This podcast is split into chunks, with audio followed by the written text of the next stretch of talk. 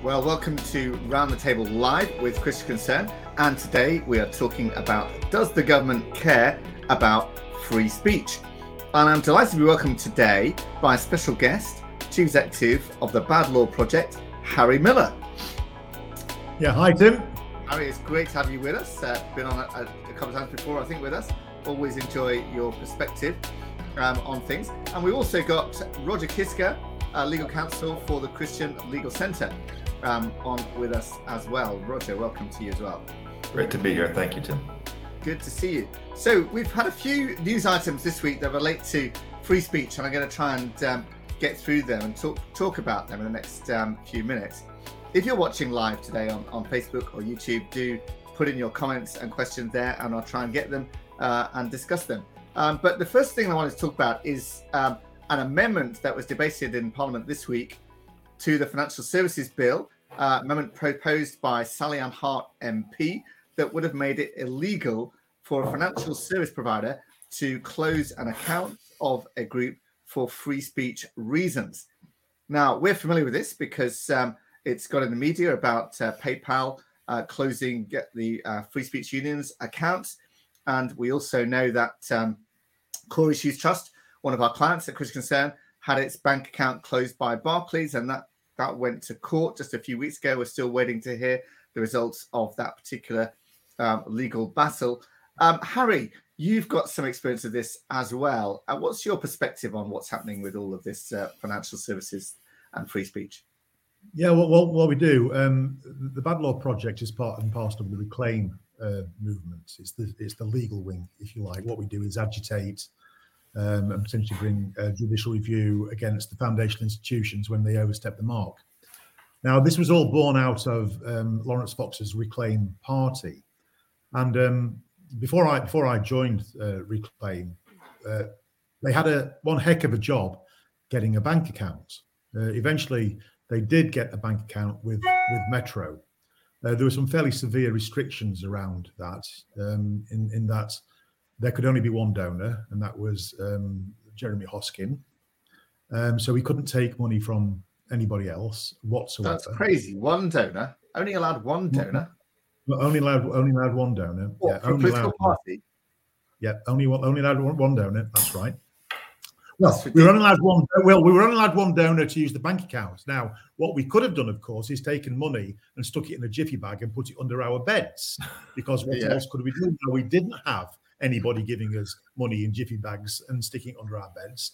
But that's what it's driving you to. Anyway, we complied 100%, 100% um, with their requirements. Then earlier this year, they decided that they'd lost their appetite uh, for having um, a political party bank account, and they they gave us notice and um, closed us down.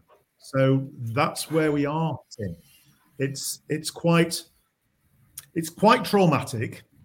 It's very inconvenient. They close their bank account. Did they give any reason for closing the bank account? Just because they can. Just because they can.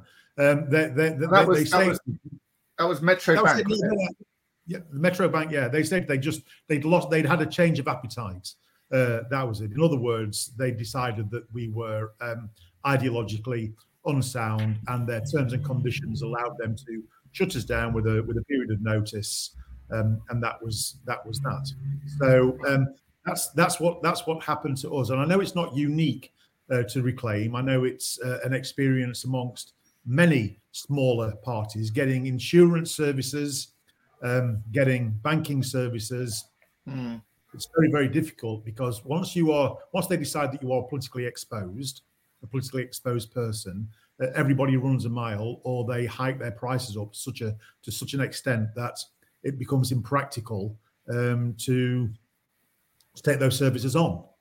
Uh, now we we got round. Well, we didn't get round that. In actual fact, what we did was we shifted from being a political party to um, setting up a media company called Reclaim the Media and the Bad Law Project, uh, and we did that. So they're set up as as as companies, straightforward right. limited companies, and of course at that point you're able to get financial services um, again. So that's that's the workaround that we did. But if you think about it, Tim, yeah, it's it, it, these are the financial services trying to drive you underground.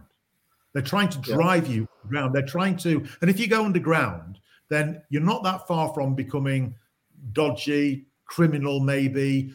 At the very least, you can't you can't show the the the, the money trails, the, the money coming in, the money going out.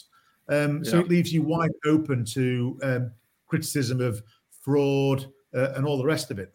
And they yeah. they are doing it. We wanted we wanted a bank account. We wanted to be scrutinized. We wanted to be able to hand in our our account and our bank account to an accountant, have them all yeah. signed off, and send them to yeah. the electoral commission, and for them to see it all. Well, they're not allowing us to do that. So that's the position that we're in. Right. Wow. Um, and Roger, where's what's your perspective on this from a free free speech perspective when you think about core issues trust and the free speech union and all that kind of thing? I mean, it, it's baffling that this could be happening happening in, in a in a so-called tolerant and democratic society. Um, you know, I, I, think to the Equality Act, for example, which which doesn't apply specifically to um, you know a lot of the relationships we're talking about, but that whole piece of legislation was designed to uh, prevent unlawful discrimination. Uh, uh, some of it, you know, a particular characteristic being religion or belief. So when you have um, the expressed beliefs of an individual or, or, an organization or a charity being the sole basis by which they're being forbidden from entering the public square through financial services or, or otherwise, it's clearly something that, that hurts the democratic process. It's intolerant, um, it's discriminatory, and, and um, you know, uh, I think it's wonderful that at least some effort has been taken at, at the parliamentary level to introduce legis- an amendment to existing legislation which would stop the cancel culture from being allowed to do that. Do you do you think that? Um, I mean, I understand this amendment's now being withdrawn because the government has said they're going to discuss it. Do you think existing laws are sufficient, or do you think that we could clearly not? No, clearly not. Because I mean, PayPal, um, you know, the banks, they're doing this with impunity.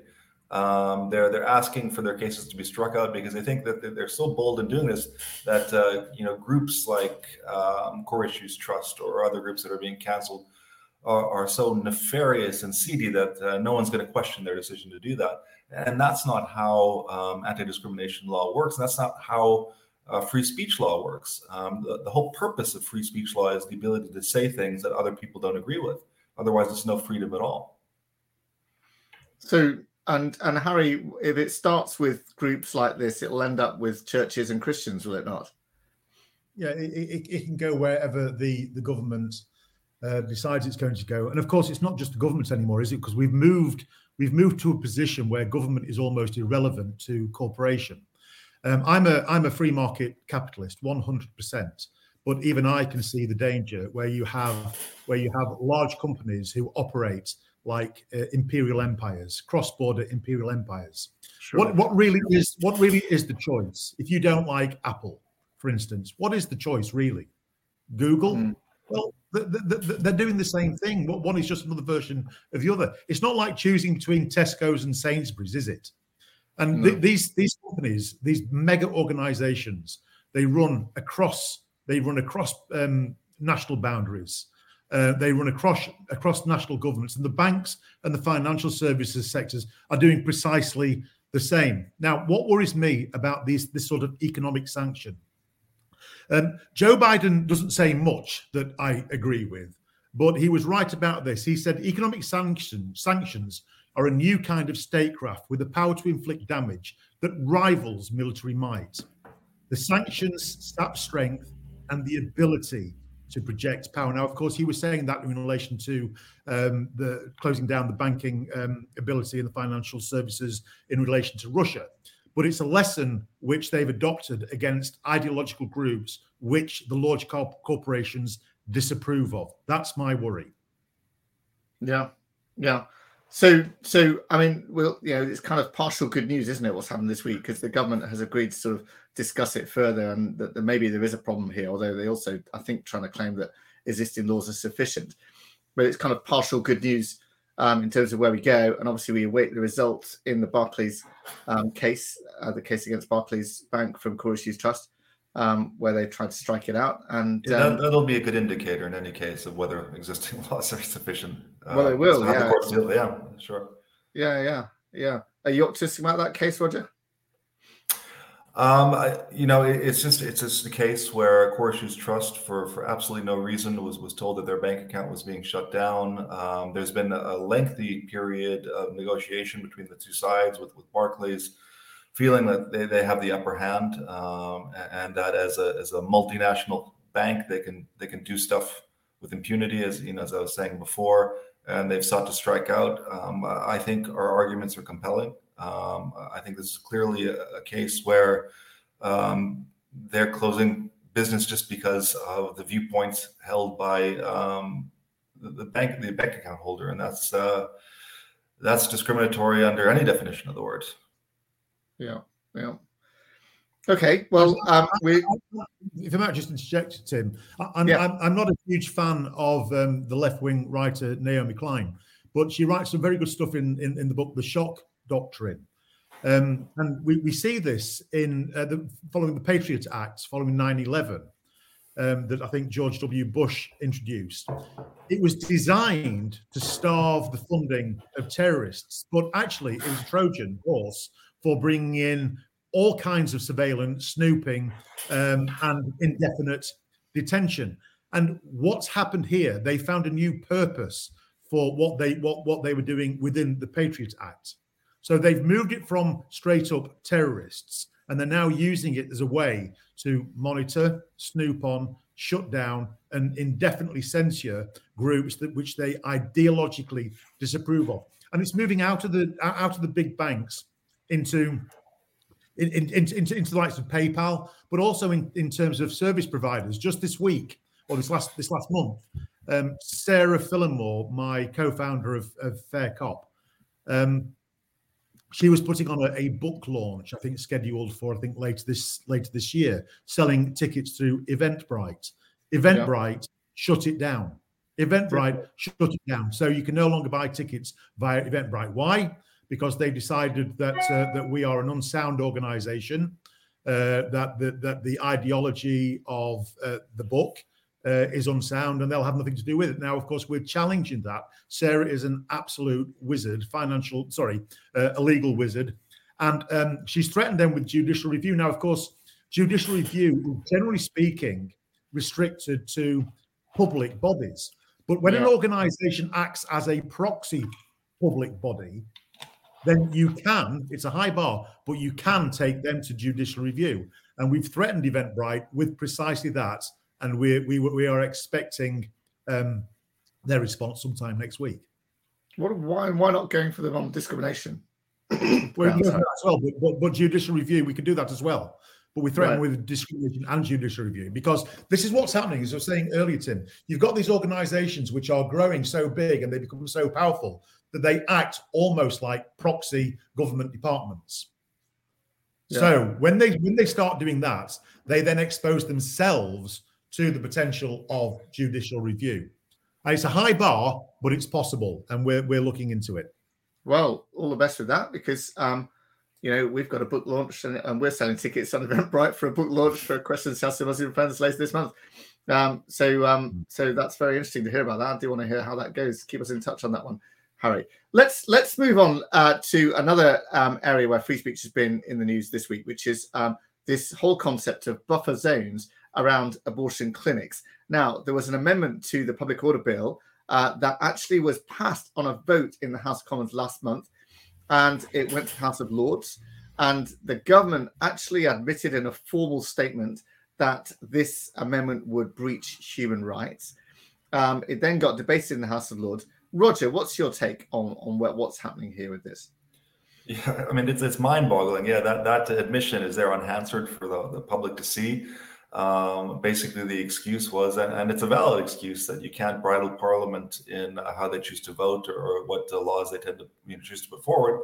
All you can do uh, after the fact is is to go to the courts and and um, seek uh, an order of incompatibility with the convention, thus making the, the law moot. Um, you know, th- this is a ridiculous law in, in any case. There's no empirical evidence that it's, it's needed. We have existing laws which uh, prevent harassment. Um, it's a restriction on freedom of expression. It's a, fr- a, restriction on freedom of association. Um, and it's a it's a restriction on, on freedom of religion and, and belief, um, and quite significantly so. And, and the standard uh, under the convention, under the Human Rights Act, is that um, any restriction must be proportionate, and this is clearly disproportionate. Um, it's not necessary in a democratic society, so it doesn't come close to meeting any of the, the threshold standards for being uh, convention compatible. So, and and um, and Harry, where, where do you think this goes with the, with um, the, the government trying to restrict free speech in certain areas on certain topics? Well, I, I, think it fits entirely with the current state of play that we find ourselves in. Um, we, we, we've moved from a position where we we're, we're very fortunate as Englishmen, uh, being born in Britain, that um, that we are free to think, speak, act, and do right up until the point that the law specifically says this far and no further. Yeah. Now, for, for there to be a, for there to be a fresh law enacted, it has to be addressing a very particular and well evidenced and well documented problem that needs solving. There simply isn't one here.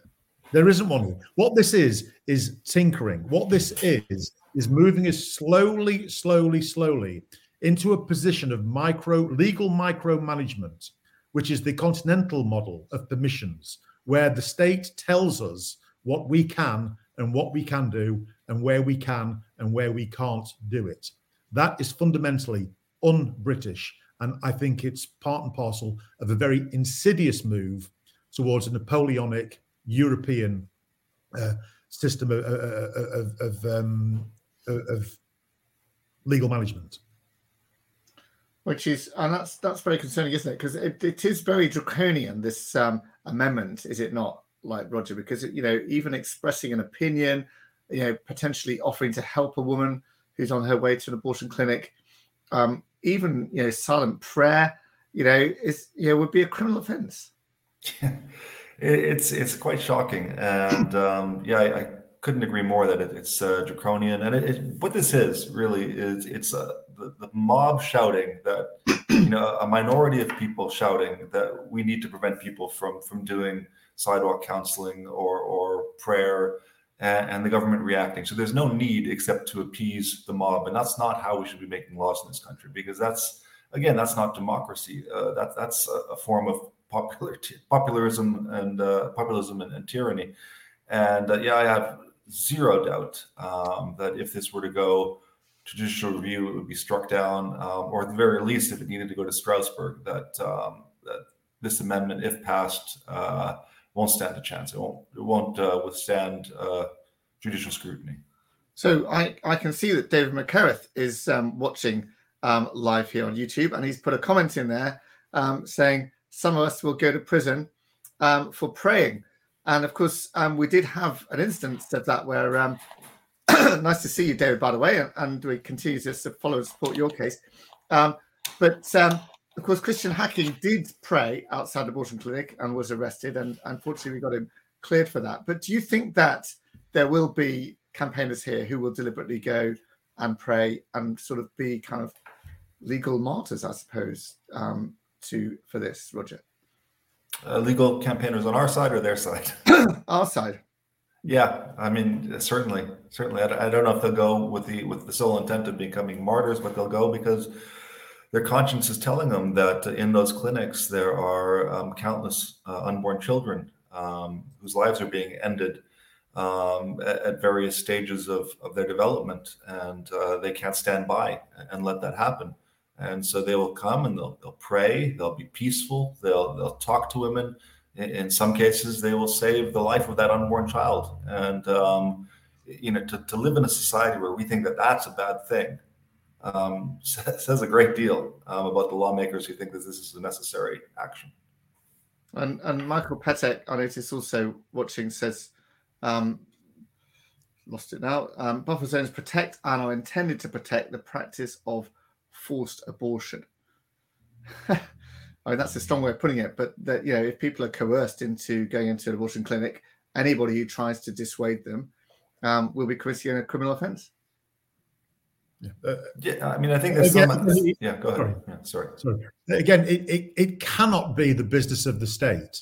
It cannot be the business of the state to tell us who we can and cannot pray for, and where we can and cannot pray. Look, if you're pro-choice or whether you're pro pro-life, it matters not a dot to me. You have the right to state your case without interference from from the police. It's as simple as that. Now, of course, I'm very much um, pro pro life, uh, but I would I would absolutely um, support the right for somebody to argue and demonstrate uh, uh, and all the rest of it. They can do that. That's what being in a democracy means. You're allowed you're allowed to state your case. And as has already been said, there are plenty of laws existing that prevent uh, that, that would deal with with harassment. Public order acts they're right there. If you stand there and there's some poor woman going in for an abortion and and you you you target her and you um you abuse her and uh, or, you know you, you just shout and make a scene then quite rightly the police should take you away. Uh, you, you, you're doing no good whatsoever but to stand there and offer an alternative, stand there and silently pray, to stand there and genuflect, to make the sign of the cross, uh, simply to be there um, representing uh, an opinion and representing what you believe uh, the will of God to be. Um, how can that be criminalized? It's it's it's nonsensical and it's very dangerous. Yeah, these are these are not people who are gluing themselves to the road or anything like that. You know, they're not doing any of those things. And and you know, of course, yeah, the police don't deal with that sort of stuff as aggressively as many people feel they should. These are very peaceful, well-meaning protesters who just want to help and encourage, and very often do see women turn back and and yeah, will save their lives or, or reconsider um, what they're doing, and and then you know, babies are born and supported and all that as well. Yeah, so the, rea- the reality is that there, there, are women who are who are going for abortions for any number of reasons. Some of them are feeling forced by a partner who doesn't want the child. Yeah. Um, and in some of those cases, the partner is saying, "I'm only going to stay with you um, if if you abort the child." Yeah. Um, there could be abuse there. There could be a million things there. Uh, financial concerns that might be alleviated sure. Um, through counseling. So to not even give them that option is uh, is mind-boggling. Mind-boggling. And where do you think this goes, Roger? Though, so the government has said it doesn't, you know, this breaches human rights. Yeah, big admission, yeah. big admission there. That that would, if it was a legal case, you know, yeah. you've got the government's already admitted it here. Yeah, um, yeah. But do you think that's what would happen? You know, I mean, the House of Lords will probably try and amend it, but if it yeah. goes into law, um, some there's bound to be a legal case, isn't there? And you know, presumably, one hopes it would never end up standing up. And I have a sneaking suspicion that we might be the ones involved in that case. But no, I, I, I, think that if the Lords have any sense, especially looking at that statement and, and looking at the incompatibility issues, that they will just say this this doesn't pass legal muster. Let's move on and scrap it. Um, but if not, it, it's a slam dunk as far as the judicial review goes. Okay, well, you know, we will see. But it's it's quite shocking that um, MPs voted for such a draconian amendment. I mean, that's that's the really shocking part about this, isn't it? And in, in a large margin as well. It yeah. wasn't a small margin. Margin, yeah. Yeah, yeah.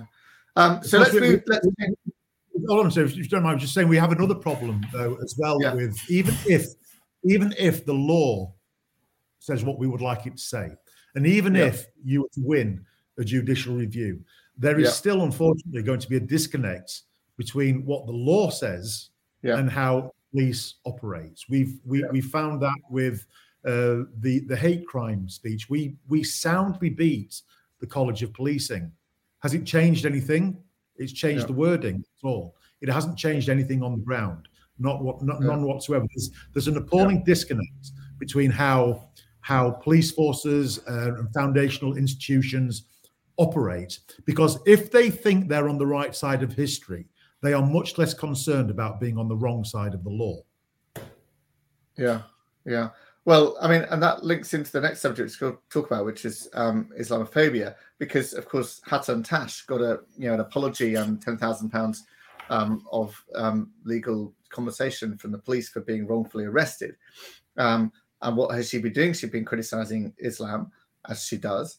Um, and the police arrested her, and they shouldn't have arrested her. They should have arrested other people who were threatening her and have, of course, assaulted her and abused her and all that kind of thing, none of whom have been arrested. Um, but um, the bit of good news this week is the government has decided to abandon attempts to define this um, notorious term Islamophobia. Um, and there's been a proposed definition from the um, All Party Parliamentary Group on on Muslims in Britain, which was very vague and dangerous. But um, and the government, rightly after considerable pressure, didn't adopt that as a formal definition, but decided um, to appoint some people to propose an alternative definition. That was back in 2019. Here we are in 2022, and the government has uh, finally said, right, forget that. We're not going to bother trying to define Islamophobia. Harry, what's your take on where we are on this um, Islamophobia issue? Well, you know, I, I, I am Islamophobic. I think that being Islamophobic is, is perfectly rational. In the same way that there are certain left wing feminists who are patriarchy phobic.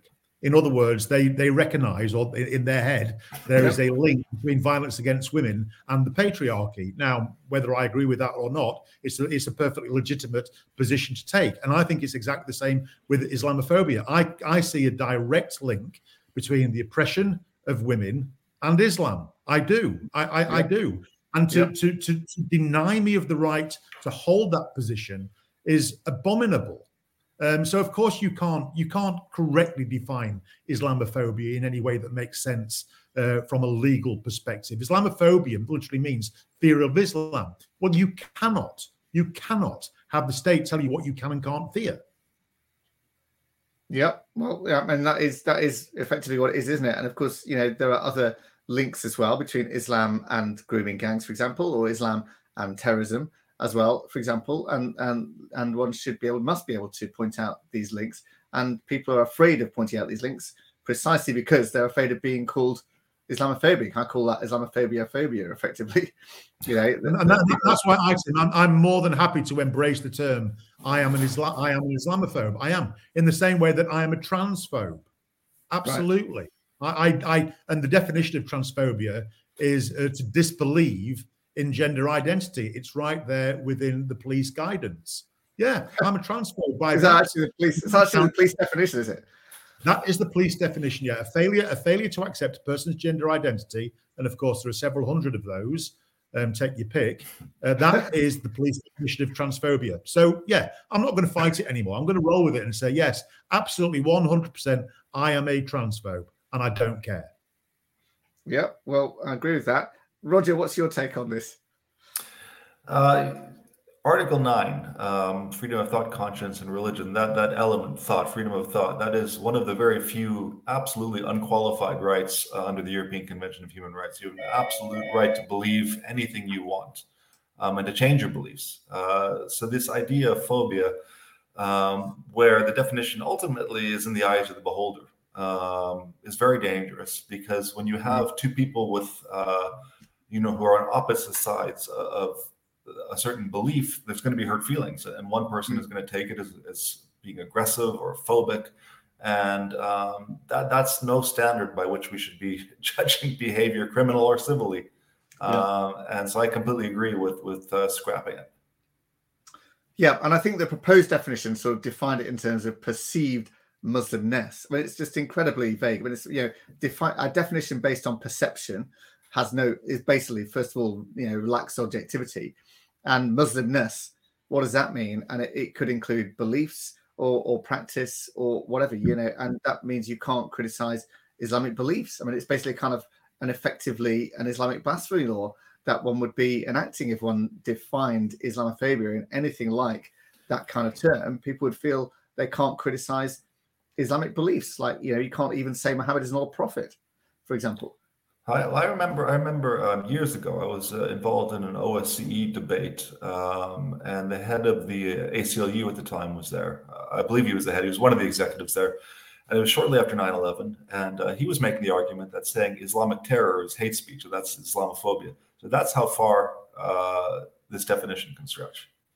Yeah, and if we if we define Islamophobia you know, then presumably we're going to have to define transphobia and and homophobia and and Hindu phobia and whatever other phobias. And everyone wants to have their own definition. We're defining all these phobias um, in some way or other.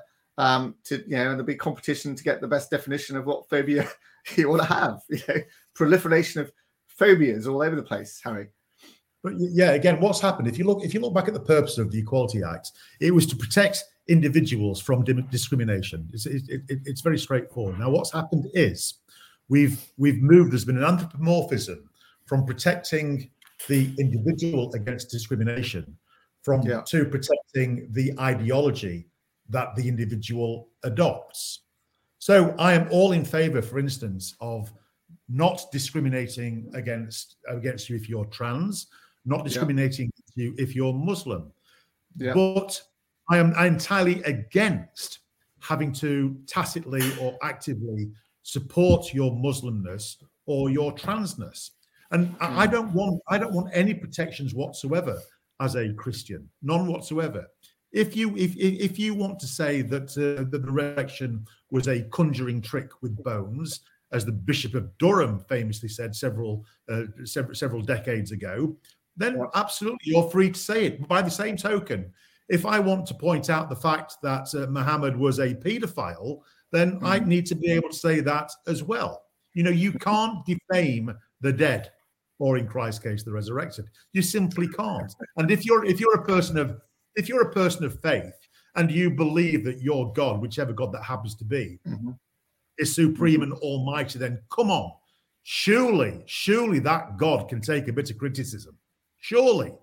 Well, I mean that, that I mean I agree with you on that, but it's I mean that is a very good point. Of course, you know when Jesus, as I said, I've said this on, on live on the radio um, in debating a Muslim, when Jesus was nailed to a cross, tortured, nailed to a cross, he said, "Father, forgive them." And when Muhammad was insulted, he said, "Kill them; they should be killed." And and you know Islam is very intolerant of any criticism, um, and and and that's sort of where we are on this um, kind of thing. But of course, your point about um, Muhammad being a paedophile actually is also in the news this week because uh, Christian preacher um, um, we got managed to get him cleared of any um, any charges. Um, but what was what he was arrested for was criticizing Islam and in particular uh, noting that Muhammad, according to Islamic the best Islamic sources, married Aisha when she was six years old and consummated the marriage when she was nine year old, uh, nine years old, and as Sean O'Sullivan, the preacher, said, by modern standards, that would be a paedophile. Now, if we had a formal definition of Islamophobia, um, on the statute book, so to speak, um, then this would be a criminal offence, but it, it, shouldn't be. Roger, what's your take on that particular case? Good thing we have a formal definition of pedophilia.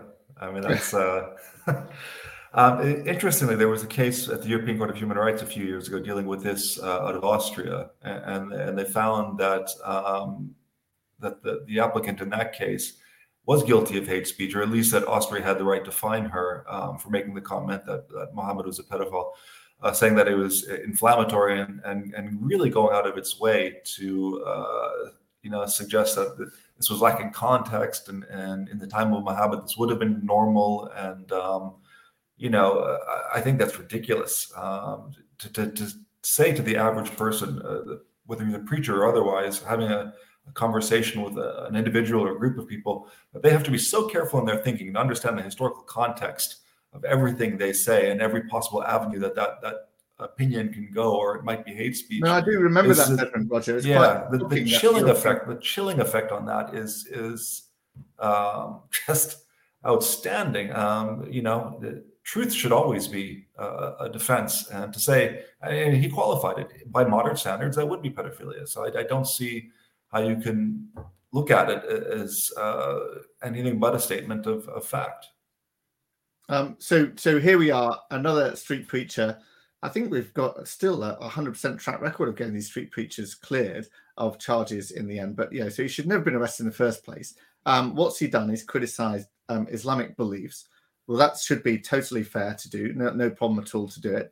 Um, and yet he was arrested and charged. And you know, finally in court, you get the result. And how this kind of plays into what you were saying earlier about it doesn't really matter if you win the law because the police carry on arresting people because they think that's the right thing to do anyway. Yeah, yeah, because they, they found a way of bypassing uh, due process. What would normally happen is you would have a you would have in your mind an offence. Uh, you would you believe that the person committed the offence. You would you would, you would arrest them. You would take them to a custody sergeant where you would have to persuade the custody sergeant that they'd committed the offence and that there were grounds to holding them. You would then have to persuade the CPS if you if you chose to uh, to charge them and take them to court, and then you would have to persuade a jury or a judge that they were guilty beyond reasonable doubt. Now, all of that takes a lot of time and effort. So the police have found a different way, a much more efficient way of dealing with problems that they don't like, which is to ignore all of that and simply arrest people and then de-arrest them uh, to give them non-crime hate incidents, uh, to give them niche incidents, whatever the heck they, they are, um, uh, to, to mark down their character as somewhat bad by by bypassing the system, creating a chilling effect, and just basically harassing people into conformity. That's what's that's what's happening. And what can we do about this, Harry? What what, what can we do to overturn change the system and or change the practice rather? Resist resist at every level. Resist at every level. You know what what what I did in Aldershot in the summer, where we where we met uh, the police officers who we knew were turning up uh, to a the home of a former Royal Green Jacket who'd uh, who'd, who'd put up a trans flag in a certain way that it may have resembled a swastika. Uh, we, we knew full well those police officers were acting entirely illegal illegally. So we confronted them. I got arrested for my for, for my efforts and thrown in thrown in in uh, in the cells for several hours. Um, but that's what you have to do. We have to we have to resist. Now, one of the things that I will do at some point, maybe next year, is I will go to Hyde Park Corner and I will preach a blistering gospel in full view of, of, of the police and whoever else is there. Uh, I'll be entirely uncompromising uh, with, with the aim of being arrested so that I can take them to court again. Um, I think what we have to do, if you if you if you feel as though you have the calling for it, if you've got the mettle for it, if you're made that way, you have to go out and you have to resist. You have to say that thing which is legal, but which the police think is unkind. You have to go out and do it. Otherwise, we'll we'll allow the Overton window to be closed, and that'll be that. And do you think there are enough people who um resisting in that kind of way, or or who are called gifted, whatever, to resist in that way to actually make make a difference, Harry?